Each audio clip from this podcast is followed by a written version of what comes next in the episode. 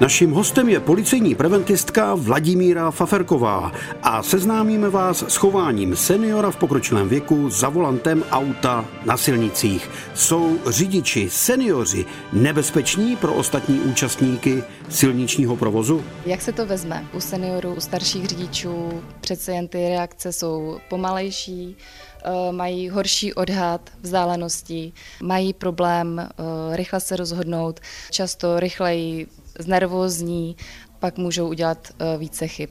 Co mě čeká, až mi bude, dejme tomu, takových 65? Právě od eh, věku 65 let mají seniori povinnost jít na lékařskou prohlídku, pak eh, je to v 68 letech a pak co dva roky, ale vždycky stanoví lékař termín další prohlídky. Co musím umět všechno, abych tu prohlídku udělal? Zkoumala jste to? Lékař provede vyšetření zraku, bere na vědomí, jaké eh, senior bere léky, eh, jestli neovlivňují jeho stav a jestli může s těmito léky řídit. Máte nějaké případy se seniory, kteří třeba v pokročilém věku zklamali nebo se jim něco stalo u toho vozidla? Tím, že ty reakce jsou pomalejší, tak eh, při výjíždění do křižovatky nejsou tak bystří, můžou omezit ostatní řidiče a většinou u mladších řidičů může dojít tím, že jsou agresivnější, zatroubí na ně nebo je problíkají a ti seniori eh, potom pro ně to není jednoduché, musí se rychle rozhodnout, eh, jsou zbrklí, můžou zareagovat tak, že může dojít nějaké kolizi. Do jakého věku by asi člověk měl řídit? Je to na každém eh, z nás nebo každém eh, ze seniorů, je tam určitá míra sebereflexe, jestli ještě na to má, jestli není příliš unavený, nebo jestli je psychicky, fyzicky ještě zdatný, tak aby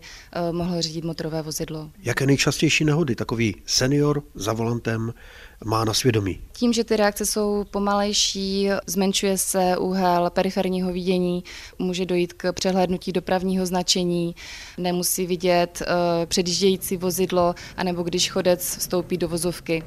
Dále je to také nedání předností v jízdě a jízda do středu vozovky, za ním se můžou tvořit kolony a je obtížné ho předjet. Může dojít k rychlým manévrům eh, ze strany eh, řidičů za ním a může dojít k dopravní nehodě. Posloucháte seriál Bezpečný průvodce džunglí zločinu, tentokrát s policejní preventistkou Vladimírou Faferkovou. Samozřejmě chodíte mezi seniory, radíte jim, jak si v takových případech pomoci. Eh, s čím se setkáváte? Já jim doporučuji, aby zvážili svůj psychický a fyzický stav, také zdravotní stav, eh, na to, jestli berou eh, nějaké léky, které omezují jejich vnímání. Pokud jsou unavení nebo necítí se dobře, ať zváží jízdu motorovým vozidlem. Také by měli pravidelně řídit, trénovat jízdu v autě, protože pokud dlouho neřídí, pak se snižuje jejich jistota v tom řízení pokud možno, tak ať nevýjíždějí v dopravní špičce. Pokud jedou další trasu, tak by měli dělat více přestávek. Hlavní je, aby dodržovali eh, bezpečnou vzdálenost, kdy ta vzdálenost mezi vozidly může být i delší, protože pokud eh, pomaleji zareagují, tak ať nedojde k nějaké autonehodě. Najdou se mezi seniory řidiči piráti? Seniori jsou eh, spíše takový, že dodržují dopravní předpisy, nepřekračují povolenou rychlost a taky se méně vyskytuje v přestupcích jízda pod vlivem alkoholu nebo návykových látek a také telefonování. Vy jste říkala jednu zajímavou věc a to je trénovat jízdu klidně zaplatit si v autoškole kondiční jízdy anebo poprosit někoho z rodiny nebo nějaké přátelé, ať si osvojí eh, jízdu, ať eh, se nebojí, ať nestrácí jistotu.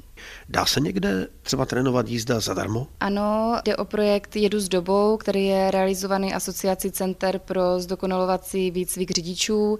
Tam senior eh, se může zaregistrovat a může si zkusit jízdu na různém povrchu za různých situací situací. Tam zjistí také chování a limity svého automobilu, své vlastní schopnosti při řízení motorových vozidel. Kde to mají? Jsou to centra bezpečné jízdy nejblíž Ostrava a Třinec, kde se můžou zaregistrovat a můžou si vyzkoušet své schopnosti.